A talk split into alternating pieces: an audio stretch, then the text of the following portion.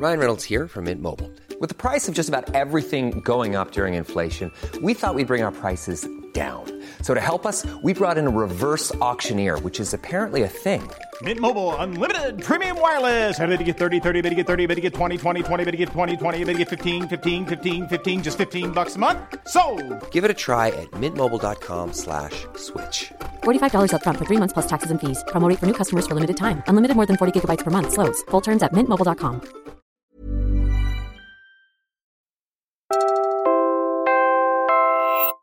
You're listening to Puma Podcast. Pinagsamantalahan ako ni Pastor Kibuloy bilang minor de edad na pinaniwala nila ako na hindi dapat questionin ang pagsasamantala niya dahil mali na questionin ng ama. Sabi niya, parte daw ng trabaho ng Ministry of the Pastorals na imasahe si Kibuloy. Sabi niya, special privilege daw ito dahil hindi naman daw lahat nahawakan at nakakalapit sa anak ng Diyos. Napaiyak ako habang nagmamakaawa sa nanay ko na balikan ako sa compound. Gusto ko nang umuwi at sabihin sa kanya ang mga totoong nangyayari. I'm Bella Perez Rubio, Puma Podcast, and you're listening to Teka Teka News. In January 2024, the Senate kicked off its investigation of allegations made against Pastor Apollo Kibuloy, the founder of the Kingdom of Jesus Christ Church and self professed Son of God. The first to testify were three women who accused Kibuloy of sexual abuse. Here's what they said.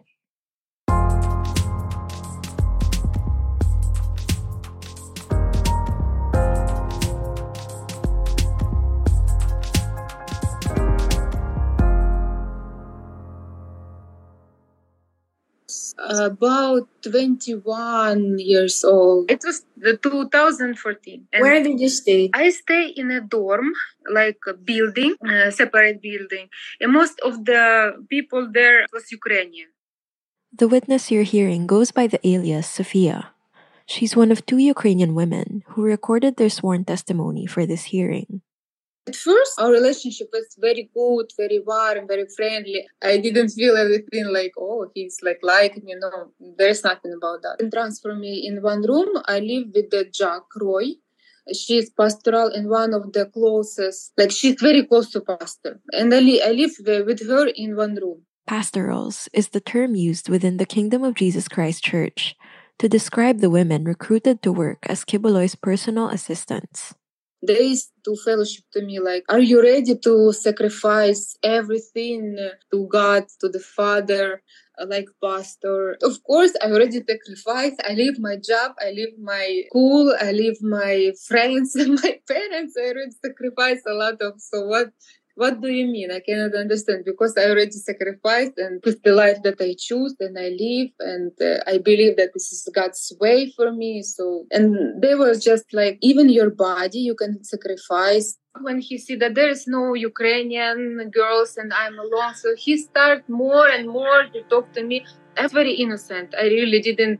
Nobody talked to me like straight, straightly that, that this is what will happen. And uh, I remember that time came and Atija came to me in the night and she said, uh, uh, I want you to massage pastor's uh, feet before he sleep. Before we go any further, a warning. The rest of this testimony and the following testimonies alleging sexual abuse are upsetting and may be triggering for some. Please proceed carefully. When Atija called me for night uh, to massage him, uh, I, I didn't think that this is what will happen even though I was nervous. And she saw that I'm crying, but I'm still do what they want me to do. I a bath, I put this pajama and I'm crying, I'm scaring, and it's night, and they put me because I never stay in the pastor alone in the night in the dark, and I was nervous. It, it was big room, and before room there is a little room. So Atijak lead me there, and she said go in pastor's room and i just stayed in this little room because i was scary and i was crying and pastor was waiting for me till he realized that i'm not coming and he by myself went out and pulled me in his in his room and i was like scary and he said like massage my feet here here here and then little by little, and I was very nervous, and it was dark. And suddenly he started to move my hands to put on his butt. But he said massage here, and I said, "Oh my god, okay." And I massage. And after that, uh, little by little, he just turned to me and he removed my clothes. And uh, I even can because I was very shocked. I was like, I cannot explain mm, because I I was nervous. If This is what happened. He just removed my clothes and have sex with me. Women below the age of 18 years old were they also being used um sexually? Yeah, I didn't know about this for how many years till I, before I left Philippines. Uh, I heard from other like she's very close to pastor. She grew up with him. She's a senior there, and she's pastoral. And I heard that, oh, you're crying because I always complain about this pastoral ministry. And she said, oh, you're crying that you're pastoral. At least you're mature, but I become a pastoral in 12 years old. This is time when I was like shocked. The next day when I heard this, uh, that become a pastoral and 12 years old, uh, I started to fight with pastor and ask why. Is it normal? No, Sophia. There's nothing normal about it. This is child abuse. That's Senator Risa Ontiveros, chair of the Senate Panel on Women, the committee leading this investigation. Ngayon naman po, pakinggan natin si Elias Nina. I think it's like 2012 that I came. My mm-hmm. mom and my siblings, they started to attend first the congregation here in Ukraine. They've been like trying to to get me in also to the kingdom. What year did you go to Davao? Oh, I think it's 2012. Okay, and then can you tell me how you you became a pastoral? I became pastoral maybe like there maybe five or six months. I remember there was uh, like uh, one day we had the preparation for there's ICD International Children's Day, so I joined the dances, and I remember I after it's like uh, late at night somebody called me and they said that uh, Pastor Kibaloy like he's waiting for you he's calling, so I didn't like think anything and then when uh, Pastor Kibaloid called me, like he was asking me if I uh, will become a pastoral, and he said that you must sacrifice everything, including your body. But uh, I was like very innocent to that.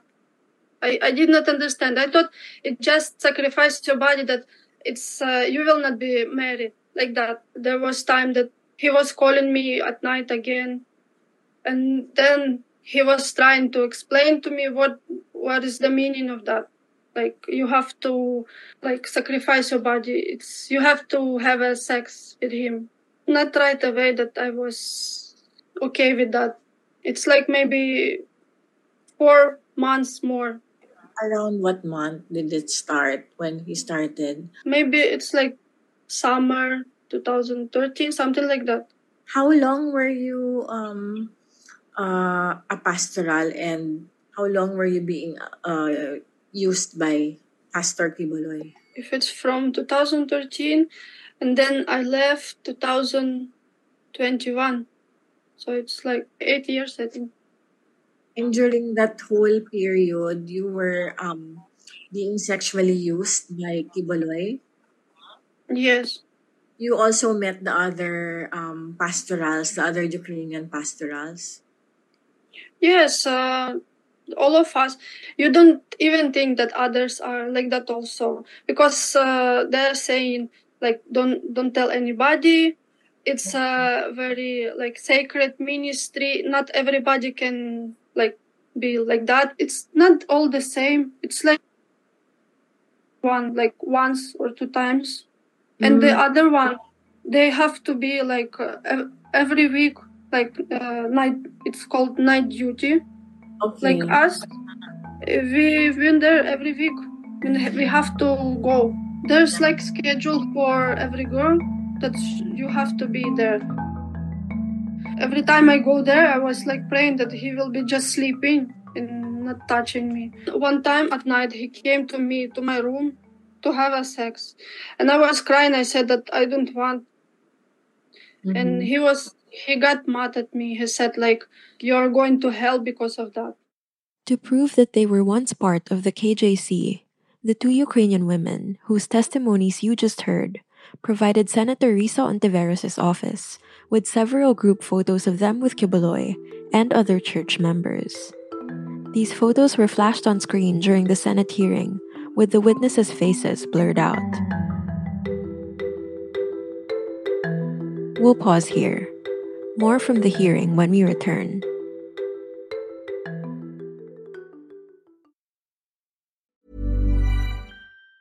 Say hello to a new era of mental health care. Cerebral is here to help you achieve your mental wellness goals with professional therapy and medication management support. 100% online. You'll experience the all new Cerebral Way, an innovative approach to mental wellness designed around you. You'll get a personalized treatment plan from a therapist, prescriber, or both in a safe and judgment free space.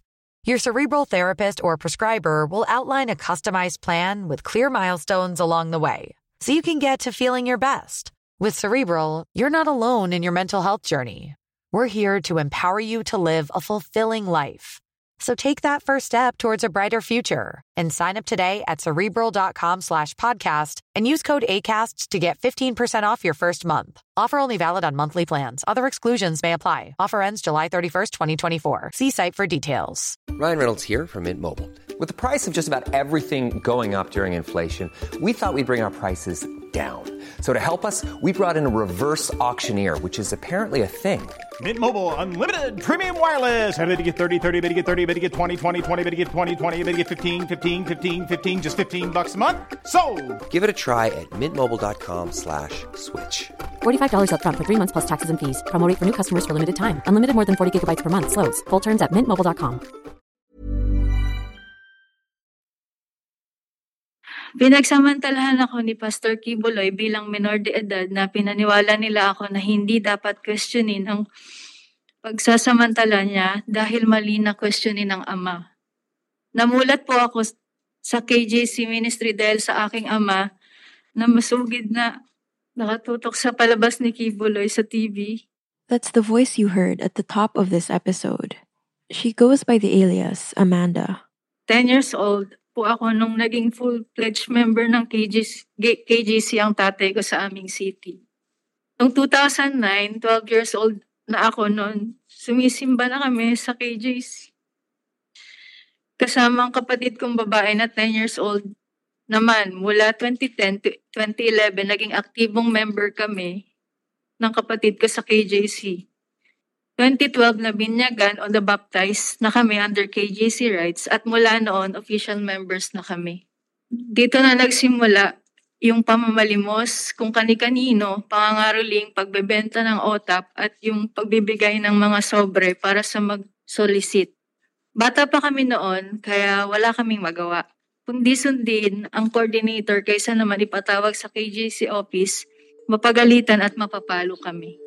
Noong December 2012, nirecruit kami ni Marlon Rosete para mangaroling kasama ang group niya na ang tawag ay Psalms of David Or- Orchestra. Sabi niya sa amin, kakanta kami sa harap ni Pastor Kibuloy sa bahay niya sa Quezon City. Doon yun sa KJC Compound, Mozart Street, Greenville Subdivision, Barangay Sauyo, Novaliches, Quezon City. First time namin ng kapatid ko na makilala noon si Kibuloy. Pero nung nakita niya kami ng kapatid ko, ang sabi niya, oh, ito yung magkapatid, kasama pa ang aming apelyido. Noong January 2013, sinabihan kaming magkapatid ni KJC Minister Alain Balmes na naimbitahan daw kami ni Kibuloy na mag-attend at kumanta sa open field concert sa Davao City. Kaya nagpunta ako, ang kapatid ko at ang nanay ko at isa kong kapatid na lalaki sa Davao City, kung saan nakasama ulit namin si Kibuloy for the second time. Pagkatapos ng concert, inimbitahan ako na ma- maghapunan kasama si Kibuloy, kasama ang isang babae na si Ingrid Canada. Doon ni-recruit kami ni Ingrid, kami ng kapatid ko na maging full-time workers. Ang sabi sa amin, bibigyan kami ng libreng paaral sa Jose Maria College or JMC. At magkakaroon ng allowance, may free board and lodging. Ang sabi pa, magiging party daw kami ng choir group ni Kibuloy at makakasama daw sa mga palabas niya sa live TV. Makakasakay daw kami sa eroplano ni Kibuloy, makakapag-travel daw kami ng libre at doon po pumayag ang aking ina. Noong July 2013, 16 years old na ako nito, na-promote kami bilang close-in pastoral. Sa, pun- sa puntong ito, nilipat kaming magkapatid sa isang dorm sa loob ng KGC Davao compound. Pagtungtong ko ng 17 years old, mas naging masela na ang ipinapagawa nila. Tanda ko pa September 1, 2014, kasi kakatapos lang ng tribute program ng K- KGC, tutulog na sana ako, pero sabi ng isang kasamang pastoral worker, magpunta daw ako sa dining area ng Bible School dahil pinapatawag daw ako ni Jacqueline Roy The first witness we heard also mentioned a Jack Roy or Ate Jack in her testimony. Ang sabi niya sa akin, Amanda, connection mo ito sa amahan. Privilege na mapabilang sa pastoral, isanctify mo ang sarili mo. Sabi niya, parte daw ng trabaho ng Ministry of the Pastorals na imasahe si Kibuloy. Sabi niya, special privilege daw ito dahil hindi naman daw lahat nakahawakan at nakakalapit sa anak ng Diyos. Sabi niya pa, wag, ka, wag ko daw pagdudahan ang anuman ng mangyayari sa loob ng kwarto kasama si Kibuloy. Basta ibigay ko lang daw ang sarili ko, maghanda daw ako, maligo, mag-toothbrush. Sinabihan pa akong mag-blow dry ng buhok. Litong-lito ako noon pero sumunod na lang ako. Bago ako maligo, pumunta si Jacqueline Roy sa kwarto ko at binigyan ako ng isang t-shirt na may botones at pajama pants. Isang bote ng shampoo na Palmolive Violet, Violet at lotion na pabango na Bath and Body Works brand. Ang specific scent ay Enchanted na paborito daw ni Kibuloy. Hindi ko po talaga makakalimutan ng mga yan. Inakay niya ako sa may kama ni Kibuloy, nakita kong natutulog at naghihilik pa. Nung una, pinaupo muna ako ni Jacqueline Roy sa kama, malapit sa paa ni Kibuloy, natulog pa rin noon. Pinakita ni Jacqueline kung paano daw imamasahe si Kibuloy. Sabi niya unahin ko daw sa paa. Nakinig lang ako habang dinedemo niya. Tapos sabi na lang ni Jacqueline, hintayin ko na lang daw na sabihin ni Kibuloy kung anong sunod na gagawin. Sabi niya hanggat walang sinasabi si Kibuloy na pwede na akong umalis, hindi ako dapat lumabas ng kwarto. Matapos siyang magbilin, lumabas na siya ng kwarto. Pagkaalis ni Jacqueline, sinimulan ko na yung pagmamasahe hanggang sa namasahe ko na ang paa at likod niya. Inaantok na ako that time kasi halos ah, 1 a.m. to 2 a.m. na po siya. Gising na si Kibuloy nito tapos sinabihan niya ako na umupo daw sa gitna ng kama. Sumunod lang ako sa instruction. Umupo ako na naka-cross legs. Tumayo siya at umupo sa harap ko. Sinimulan niyang tanggalin ang butones ng t-shirt ko hanggang sa tuluyan niya tinanggal ang buong t-shirt ko. Sabi niya, tumalikod daw ako. Sumunod lang ako doon at tinanggal niya ang aking bra. Pagkatapos hinawakan niya ang balikat ko at hinila pahiga sa kama. Nung nakahiga na ako, pumaibabaw sa si Kibuloy tapos Amanda's descriptions became more graphic and detailed from here. We chose to cut out the parts we found to be most upsetting. The full versions of all three testimonies are available to watch on the Senate's live stream of the hearing. Pagkatapos ay tuluyan na akong pinagsamantala ni Apollo Kibuloy nung siya ay natapos na. Pumunta siya sa CR. Tulala pa rin ako, nakatitig lang sa kisame. At dito nagsimula na akong umiyak. First time ko kasi ito. Ang dami kong tanong pero inisip ko na lang para makampante na baka ito ang kalooban ng ama sa buhay ko. Pagkabalik ni Kibuloy galing CR, inutusan niya akong magdamit na ulit. Umupo ako sa sulok ng kama at patuloy ang pag-iyak ko. Tapos tinawag ako ni Kibuloy. Sabi niya, Amanda, umiga ka dito sa tabi ko at matulog ka na. Natulog akong nakatalikod sa kanya pero niyakap niya ako at humawak pa sa dibdib ko. Pagdating ng alas 6 o alas 7, pinabalik na ako sa kwarto ko. Sinabihan niya pa ako, mamaya paggising mo ng maaga, huwag kang lalabas sa main na pinto. Doon ka sa likod sa garden. Tumango lang ako at sinabing, opo. Nais ko lang bigyan diin na minor, minor pa ako noong nangyari ang mga ito. Mula noon ay inobserbahan ko na ang mga miyembro ng close-in pastorals May isang pastoral lagi na maliligo, magbibihis at gagamit ng kaparehong shampoo at body wash na ginagamit ko. Tulad rin sa naranasan ko, babalik ang pastoral mga alas 6 o alas 7 ng umaga. Mula noon, gusto ko na talagang umuwi sa amin. Hindi ko naintindihan ng KJC ministry. Noong 2016, may misa sa open field sa loob ng compound ni Kibuloy habang nangangaral siya, hiniram ko ang telepono ng isa ko pang kasamahan at tinawagan ko ang nanay ko na saktong nasa airport noon. Napaiyak ako habang nagmamakawa sa nanay ko na balikan ako sa compound. Pagdating niya, napaiyak ako ulit. Nang hingi ako ng pamasahe kasi sabi ko, gusto ko nang umuwi at sabihin sa kanya ang mga totoong nangyayari.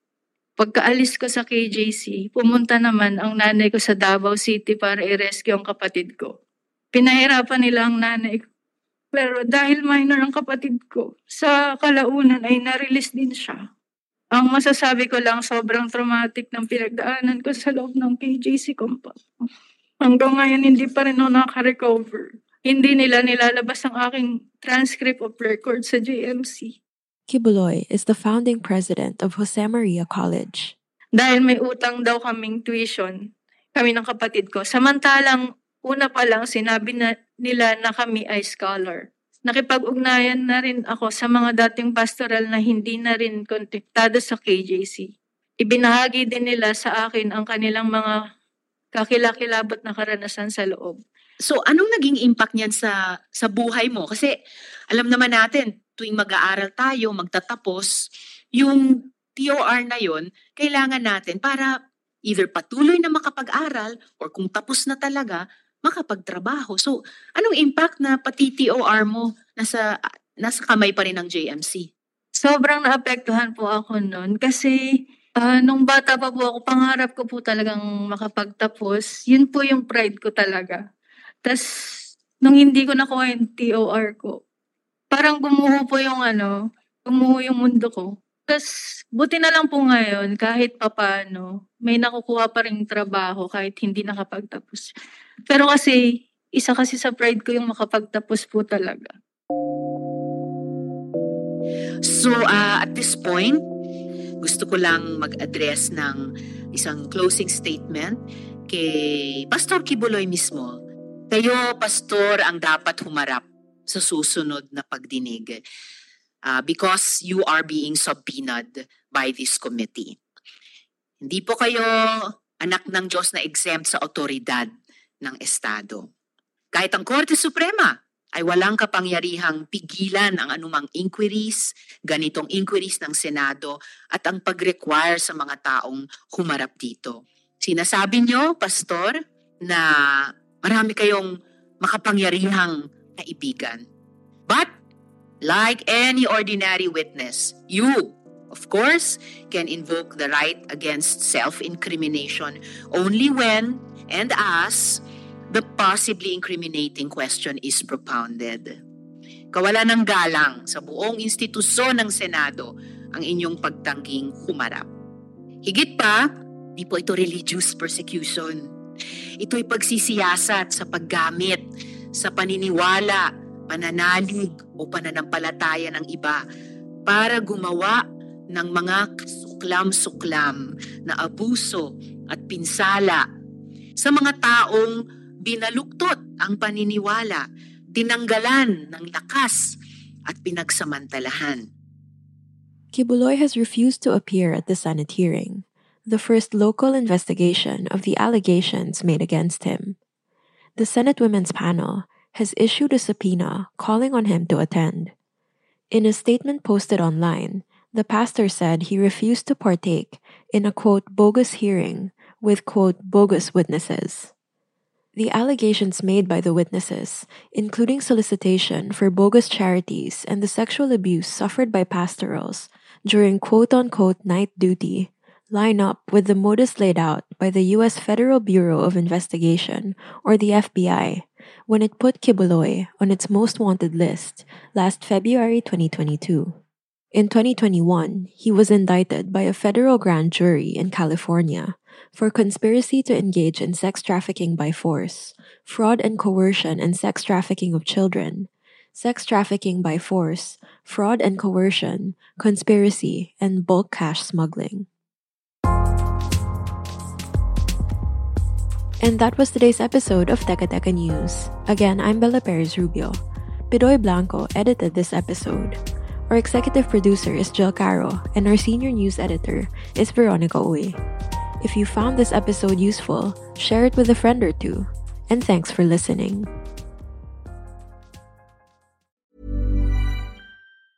Tired of ads barging into your favorite news podcasts? Good news. Ad-free listening is available on Amazon Music for all the music plus top podcasts included with your Prime membership. Stay up to date on everything newsworthy by downloading the Amazon Music app for free or go to amazon.com slash news ad free. That's amazon.com slash news ad free to catch up on the latest episodes without the ads.